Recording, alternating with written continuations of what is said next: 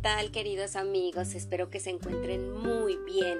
Gracias por estar aquí. Y bueno, pues antes de embarcarnos en nuestra aventura, les quiero recordar que Spotify ha añadido un link en el que directamente creadores como yo podemos comenzar a colectar propinas de nuestros oyentes.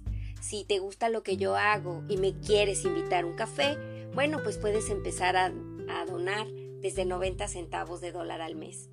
Y bueno, sin más, vamos a comenzar nuestra historia. El cuento que les tengo el día de hoy se llama...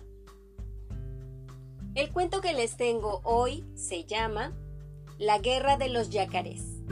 Y aquí nada más quiero hacerles una pequeña aclaración de dos palabras que serían los yacarés, que son caimanes, y un pez que se llama surubi. Ese pez es un pez muy grande, eh, se caracteriza porque tiene unas líneas en su cuerpo que lo hacen parecer como una cebra y también algunas manchas o puntitos, pero es un pez grande, muy grande. Y bueno, pues dados estas pequeñas explicaciones, vamos a comenzar. El cuento es de Horacio Quiroga. En un río muy grande, en un país desierto donde nunca había pasado el hombre, vivían muchos yacarés. Eran más de 100 o más de 100 mil. Comían pescados, bichos que iban a tomar agua al río, pero sobre todo pescados. Dormían la siesta en la arena de la orilla y a veces jugaban sobre el agua cuando había noches de luna. Todos vivían muy tranquilos y contentos. Pero una tarde, mientras dormían la siesta, un yacaré se despertó de golpe y levantó la cabeza porque creía haber sentido un ruido. Prestó oídos y lejos, muy lejos, oyó efectivamente un ruido sordo y profundo. Entonces llamó al yacaré que dormía a su lado. Despiértate, le dijo. ¡Hay peligro! ¿Qué cosa? Respondió el otro. No sé, contestó el yacaré que se había despertado primero. Siento un ruido desconocido. El segundo yacaré oyó el ruido a su vez y en un momento despertaron a los otros. Todos se asustaron y corrían de un lado a otro con la cola levantada. Y no era para menos su inquietud, porque el ruido crecía, crecía pronto vieron como una nubecita de humo a lo lejos y oyeron un ruido de chas, chas, chas, chas, chas, chas, chas en el río, como si golpearan en el agua muy lejos. Los yacarés se miraban unos a otros. ¿Qué podía ser aquello? Pero un yacaré viejo y sabio, el más sabio y viejo de todos, un viejo yacaré, a quien no quedaban sino dos dientes sanos en los costados de la boca, y que había hecho una vez un viaje hasta el mar, dijo de repente, Yo sé lo que es. Es una ballena. Son grandes y echan agua blanca por la nariz. El lago cae por atrás. Al oír esto, los yacarés chiquitos comenzaron a gritar como locos de miedo, zambullendo la cabeza y gritaban ¡Es una ballena! ¡Es una ballena! ¡Ahí viene la ballena! Pero el viejo yacaré sacudió de la cola el yacarecito que tenía más cerca. No tengan miedo, les gritó. Yo sé lo que es la ballena. Ella tiene miedo de nosotros. Siempre tiene miedo. Dicho esto, los yacarés chiquitos se tranquilizaron, pero enseguida volvieron a asustarse, porque el humo gris se cambió de repente en humo negro y todos sintieron bien fuerte ahora el chas, chas, chas, chas, chas en el agua. Los yacarés, espantados, se hundieron en el río, dejando solamente fuera los ojos y la punta de la nariz. Y así vieron pasar delante de ellos aquella cosa inmensa, llena de humo y golpeando el agua, que era un vapor de ruedas que navegaba por primera vez por aquel río. El vapor pasó se alejó y desapareció. Los yacarés entonces fueron saliendo del agua, muy enojados con el viejo yacaré, porque los había engañado diciéndoles que eso era una ballena. Eso no es una ballena, le gritaron en las orejas porque era un poco sordo. ¿Qué es eso que pasó? El viejo yacaré les explicó entonces que era un vapor lleno de fuego y que los yacarés se iban a morir todos si ese buque seguía pasando. Pero los yacarés se echaron a reír porque creyeron que el viejo se había vuelto loco. ¿Por qué se iban a morir ellos si el vapor seguía pasando? Estaba bien loco el pobre yacaré viejo. Y como tenían hambre, se pusieron a buscar pescados. Pero no había ni un pescado. No encontraron un solo pescado. Todos se habían ido, asustados por el ruido del vapor. No había más pescados. No les decía yo, dijo entonces el viejo yacaré. Ya no tenemos nada que comer. Todos los pescados se han ido. Esperemos hasta mañana. Puede ser que el vapor no vuelva más y los pescados volverán cuando no tengan más miedo. Pero al día siguiente sintieron de nuevo el ruido en el agua y vieron pasar de nuevo al vapor, haciendo mucho ruido y largando tanto humo que oscurecía el cielo. Bueno, dijeron entonces los yacarés, el buque pasó ayer, pasó hoy y pasará mañana. Ya no habrá más pescados ni bichos que vengan a tomar agua y nos moriremos de hambre. Ah, hagamos entonces un dique. Sí, un dique, un dique, gritaron todos, nadando a toda fuerza hacia la orilla. Hagamos un dique. Enseguida se pusieron a hacer el dique. Fueron todos al bosque y echaron abajo más de diez mil árboles sobre todo lapachos y quebrachos, porque tienen la madera muy dura. Los cortaron con la especie de serrucho que los yacarés tienen encima de la cola. Los empujaron hasta el agua y los clavaron a todo lo ancho del río, a un metro uno del otro. Ningún buque podía pasar por allí, ni grande ni chico. Estaban seguros de que nadie vendría a espantar los pescados, y como estaban muy cansados, se acostaron a dormir en la playa. Otro día, dormían todavía cuando oyeron el chas, chas, chas, chas, chas, chas, chas del vapor. Todos oyeron, pero ninguno se levantó ni abrió los ojos siquiera. Ah, ¿Qué les importaba el buque? Podía hacer todo el ruido que quisiera, porque por allí no iba a pasar. En efecto, el vapor estaba muy lejos todavía cuando se detuvo. Los hombres que iban adentro miraron con anteojos aquella cosa atravesada en el río y mandaron un bote a ver qué era aquello, qué era lo que les estaba impidiendo pasar. Entonces, los yacarés se levantaron y fueron al dique y miraron por entre los palos, riéndose del chasco que se había llevado el vapor. El bote se acercó vio el formidable dique que habían levantado los yacarés y se volvió al vapor. Pero después volvió otra vez al dique y los hombres del bote gritaron ¡Eh, yacarés! ¿Qué hay? respondieron los yacarés sacando la cabeza por entre los troncos del dique. No se está estorbando eso, continuaron los hombres. Ya lo sabemos. No podemos pasar. Es lo que queremos. Saquen el dique. No lo sacamos. Los hombres del bote hablaron un rato en voz baja entre ellos y gritaron después. Yacarés. ¿Qué hay? contestaron ellos. ¿No lo sacan? No. Hasta mañana entonces. Hasta cuando quieran. Y el bote volvió al vapor, mientras los yacarés, locos de contento, daban tremendos colazos en el agua. Ningún vapor iba a pasar por allí y siempre, siempre habría pescados. Pero al día siguiente volvió el vapor y cuando los yacarés miraron el buque, quedaron mudos de asombro.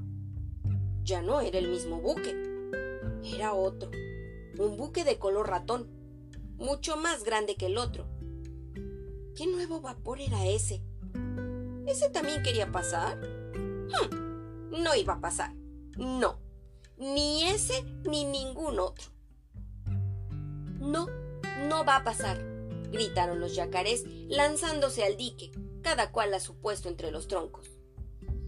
El nuevo buque, como el otro, se detuvo lejos. Y también, como el otro, bajó un bote que se acercó al dique. Dentro venían un oficial y ocho marineros. El oficial gritó. ¡Eh, yacarés! ¿Qué hay? respondieron estos. ¿No sacan el dique? No. Está bien, dijo el oficial. Entonces, lo vamos a echar a pique a cañonazos. Mm, échenlos, contestaron los yacarés. Y el bote regresó al buque. Ahora bien, ese buque de color ratón era un buque de guerra, un acorazado con terribles cañones. El viejo yacaré sabio, que había ido una vez hasta el mar, se acordó de repente y apenas tuvo tiempo de gritar a los otros yacarés. Escóndanse bajo el agua. Ligero. Es un buque de guerra. Cuidado. Escóndanse. Los yacarés desaparecieron en un instante bajo el agua y nadaron hacia la orilla, donde quedaron hundidos con la nariz y los ojos únicamente fuera del agua.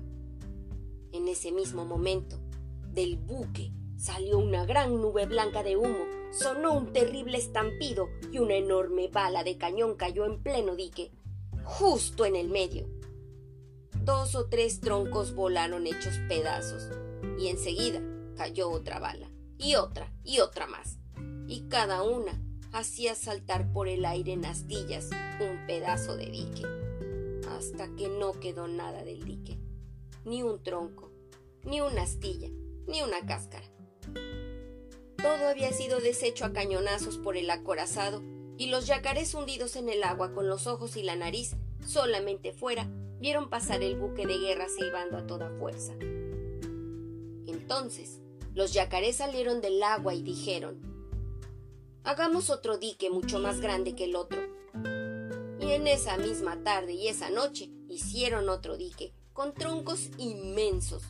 Después se acostaron a dormir, cansadísimos, y estaban durmiendo todavía al día siguiente, cuando el buque de guerra llegó otra vez. Y el bote se acercó al dique. ¡Eh, yacarés! gritó el oficial. ¿Qué hay? respondieron los yacarés. Saquen ese otro dique. No lo sacamos. Lo vamos a deshacer a cañonazos como el otro. Hmm, desháganlo si pueden. Y hablaban así, con orgullo, porque estaban seguros de que su nuevo dique no podría ser deshecho ni por todos los cañones del mundo. Pero un rato después, el buque volvió a llenarse de humo y con un horrible estampido, la bala reventó en medio del dique, porque esta vez habían tirado una granada. La granada reventó contra los troncos, hizo saltar despedazado aquel dique y lo redujo a astillas. La segunda reventó al lado de la primera y otro pedazo de dique voló por el aire.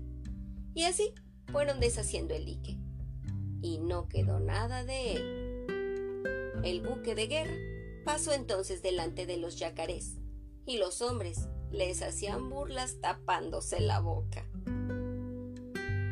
Bueno, dijeron los yacarés entonces, saliendo del agua.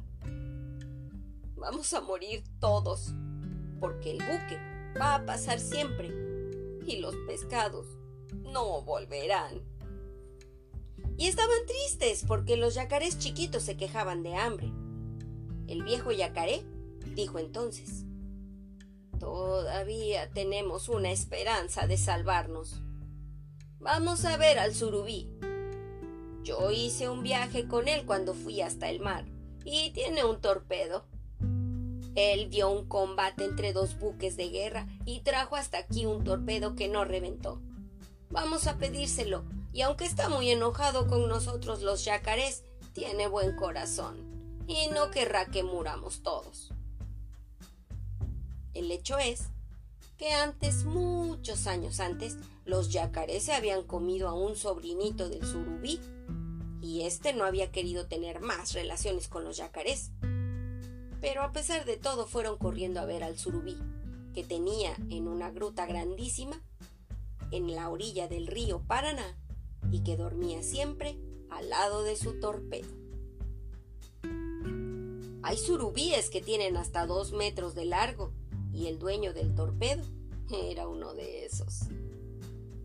¡Eh, surubí! gritaron todos los yacarés desde la entrada de la gruta, sin atreverse a entrar por aquel asunto del sobrinito. ¿Quién me llama? contestó el surubí. Somos nosotros los yacarés. Hm, no tengo ni quiero tener relación con ustedes, respondió el surubí de mal humor. Entonces el viejo yacaré se adelantó un poco en la gruta y dijo Soy yo, surubí, soy tu amigo, el yacaré que hizo contigo el viaje hasta el mar. Al oír esa voz conocida, el surubí salió de la gruta. ¡Ah! No te había reconocido, le dijo cariñosamente a su viejo amigo. ¿Qué quieres? Venimos a pedirte el torpedo. Hay un buque de guerra que pasa por nuestro río y espanta a los pescados. Es un buque de guerra, un acorazado. Hicimos un dique y lo echó a pique. Hicimos otro y también lo echaron a pique. Los pescados se han ido y nos moriremos de hambre. Danos el torpedo y lo echaremos a pique a él. El surubí, al oír esto, pensó un largo rato y después dijo Está bien, les prestaré el torpedo, aunque me acuerdo siempre de lo que le hicieron al hijo de mi hermano. ¿Quién sabe hacer reventar ese torpedo? Ninguno sabía, y todos callaron. Está bien, dijo el surubí con orgullo. Yo lo haré reventar. Yo sé hacer eso. Organizaron entonces el viaje. Los yacarés ataron todos a unos con otros, de la cola de uno al cuello del otro, de la cola de este al cuello de aquel, formando así una larga cadena de yacarés que tenía más de una cuadra. El inmenso surubí empujó el torpedo hacia la corriente y se colocó bajo él sosteniéndolo sobre el lomo para que flotara. Y como las lianas con que estaban atados los yacarés uno detrás del otro se habían concluido, el surubí se prendió con los dientes de la cola del último yacaré. Y así emprendieron la marcha. El surubí sostenía el torpedo y los yacarés tiraban corriendo por la costa. Subían, bajaban y saltaban por sobre las piedras, corriendo siempre y arrastrando el torpedo que levantaba olas como un buque por la velocidad de la corrida. Pero a la mañana siguiente, bien temprano, llegaban al lugar donde habían construido su último dique y comenzaron enseguida otro, pero mucho más fuerte que los anteriores, porque por consejo del surubí colocaron los troncos bien juntos, uno al lado del otro. Era un dique realmente formidable. Hacía apenas una hora que acababan de colocar el último tronco del dique, cuando el buque de guerra apareció otra vez. Y el bote con el oficial y ocho marineros se acercó de nuevo al dique. Los yacarés se treparon entonces por los troncos y asomaron la cabeza del otro lado. ¡Eh, yacarés! gritó el oficial. ¿Qué hay? respondieron los yacarés. ¿Otra vez el dique? Sí, otra vez. Saquen ese dique. Nunca. ¿No lo sacan? No.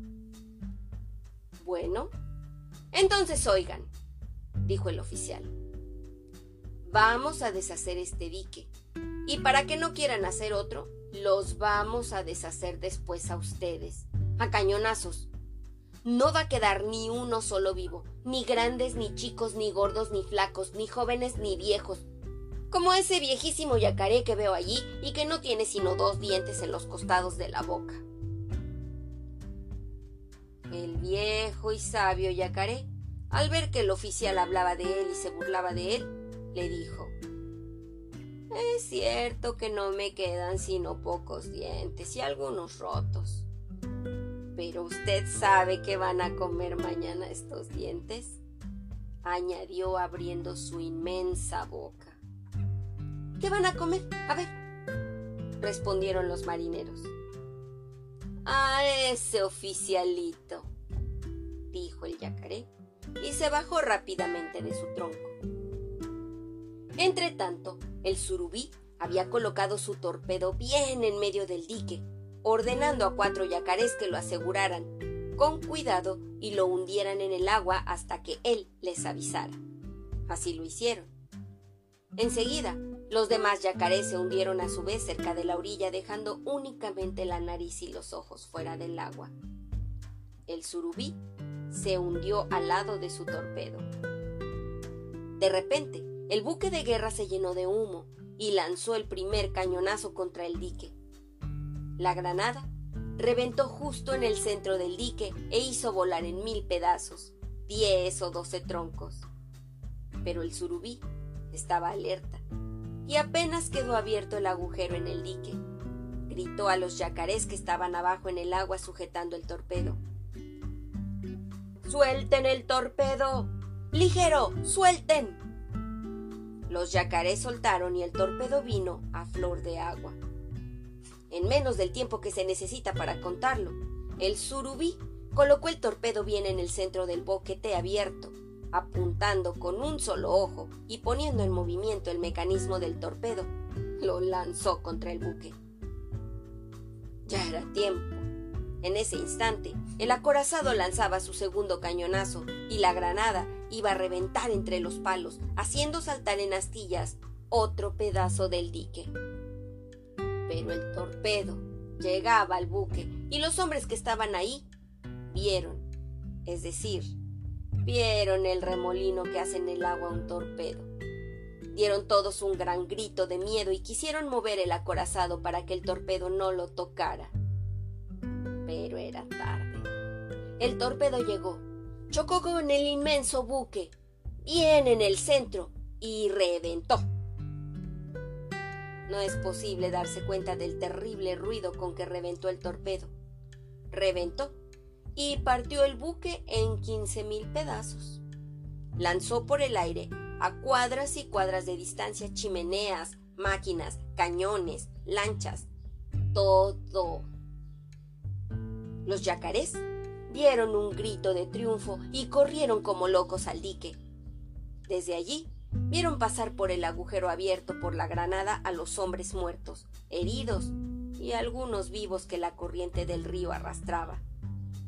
Se treparon amontonados en los dos troncos que quedaban a ambos lados del boquete, y cuando los hombres pasaban por allí, se burlaban tapándose la boca con las patas. No quisieron comer a ningún hombre, aunque bien lo merecían solo cuando pasó uno que tenía galones de oro en el traje y que estaba vivo.